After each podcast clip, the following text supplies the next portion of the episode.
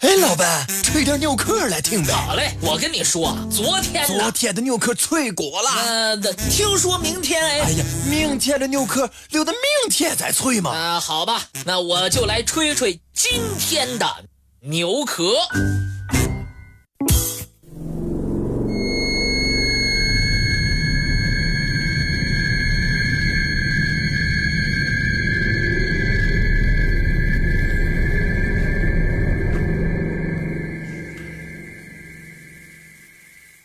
在地球诞生至今的四十六亿年的演化过程中，地球上的生物经历了五次大灭绝，生生死死，周而复始。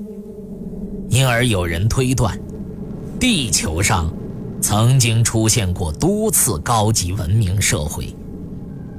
但不幸的是，这些文明。都毁灭了。亿万年的自然变迁几乎抹去了一切痕迹，只有少数证据得以保存。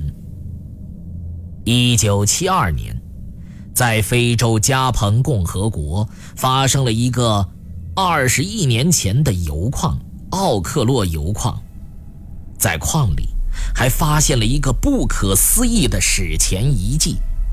一个古老的核反应堆，它是由六个区域、大约五百吨铀矿石组成，运转时间已经长达五十万年之久。面对这个保存完好、结构合理的核反应堆，人们不禁要问：是谁留下了这个核反应堆？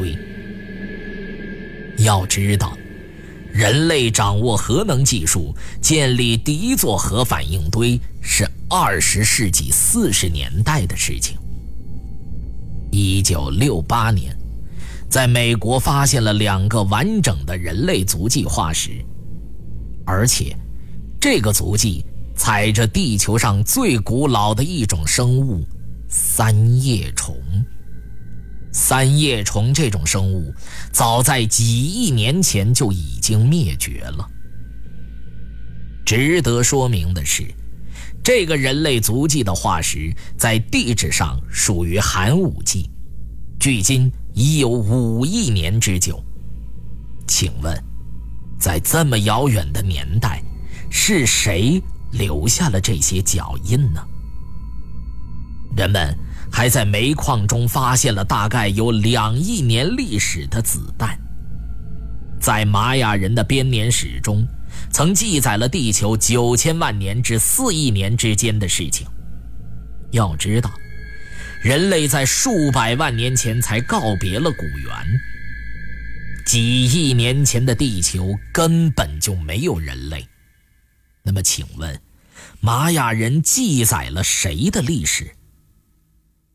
小刚列举这些例子的主要原因，是想说明史前文明的存在。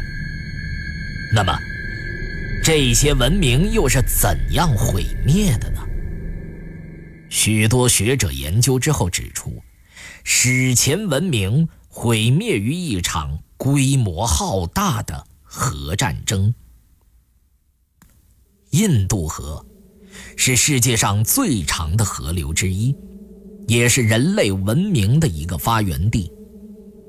从19世纪开始，人们在印度河旁的旁遮普郡一带，发现了一个东西长1600公里、南北长1400公里，同属同一文明的大量遗迹，其涵盖范围之广。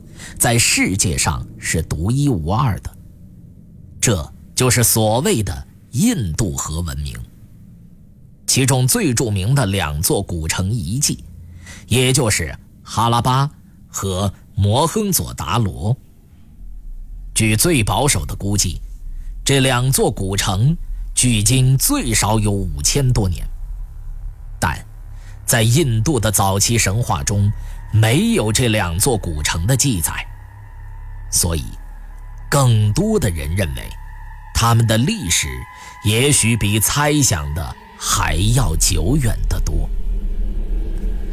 在城市建筑的挖掘中，考古学家根本找不到神殿和宫殿，这与世界上目前所挖掘的古城遗迹都不相同。似乎这些城市根本没有统治者。摩亨佐达罗城的居民住宅建筑更加证实了这一点。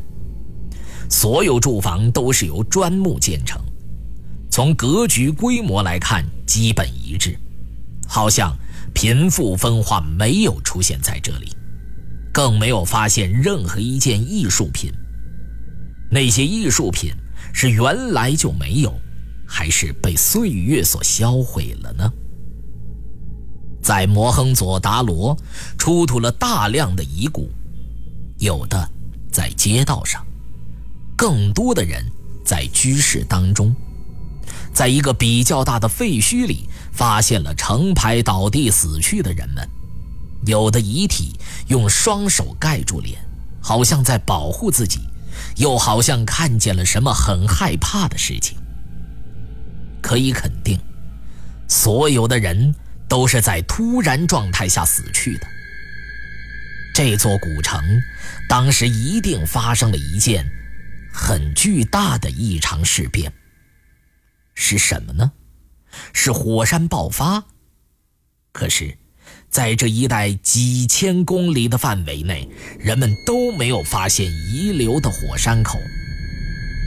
是突然爆发的流行病、瘟疫吗？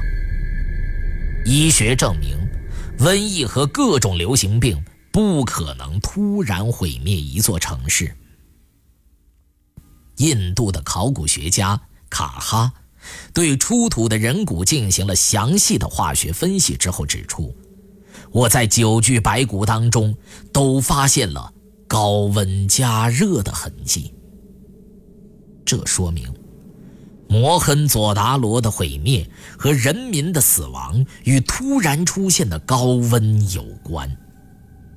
摩亨佐达罗和圣经里索多姆的毁灭有着极其相似之处，都是突然间被与高温有关的东西摧毁的。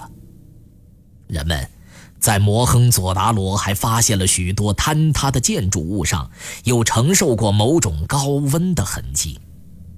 人们甚至发现一些玻璃建筑托利提尼物质，这种物质的形成是由于瞬间高温融化了物体表面，然后又迅速冷却造成的。至今，人们只在热核武器爆炸的现场发现过这些人为的物质。一些证据都在说明，这里曾经发生过。核爆炸。圣经创世纪中记载了这样一件事：罗德一家住在索多姆城，神决定毁灭这一座城池。当灾难发生前，神曾经告诉罗德一家赶快离开索多姆，并好心的劝告千万不要回头。罗德的妻子没有遵循神的劝告。回头向灾难中的索多姆望去，结果被一道强光杀死。第二天，当他们在远望曾经居住过的城市时，不料那地方烟气上腾，如同烧窑一般，一座城市就这样被毁灭了。是什么力量可以在一夜之间毁掉一座城市呢？毁灭发生时发出的强烈的光又是什么呢？我们不难看出，索多姆城是被核武器毁灭的。在今天的研究中，人们发现《圣经》是一部被神化的史书，《圣经》中的许多故事都已被证实。那么，我们是否也可以相信索多姆城的毁灭是一段真实的历史反应呢？在索多姆城究竟发生了什么事儿呢？我们无法想象。至高无上的上帝也受一张时间表的约束，不然的话，他的天使为什么要那么匆忙呢？是不是什么发射前的递减技术已经开始了呢？是不是某种将摧毁这两座城市的指令就定在那一时刻，而天使是知道这一切的呢？如果是这样，毁灭的时刻显然已经迫在眉睫。难道说，天使就没有更简便的方法让罗德全家脱险吗？他们为什么？一定要让罗德全家到山上去，为什么要禁止他们回首顾盼呢？这些问题历来都令学者棘手，但是自从美国在日本投下两颗原子弹之后，我们似乎从中能够领悟出点什么。也许我们能够这样解释：索多姆城是有计划的，故意用一次核爆炸来摧毁的。天使们为了惩治那些邪恶的人，将爆炸时间定在了那一天。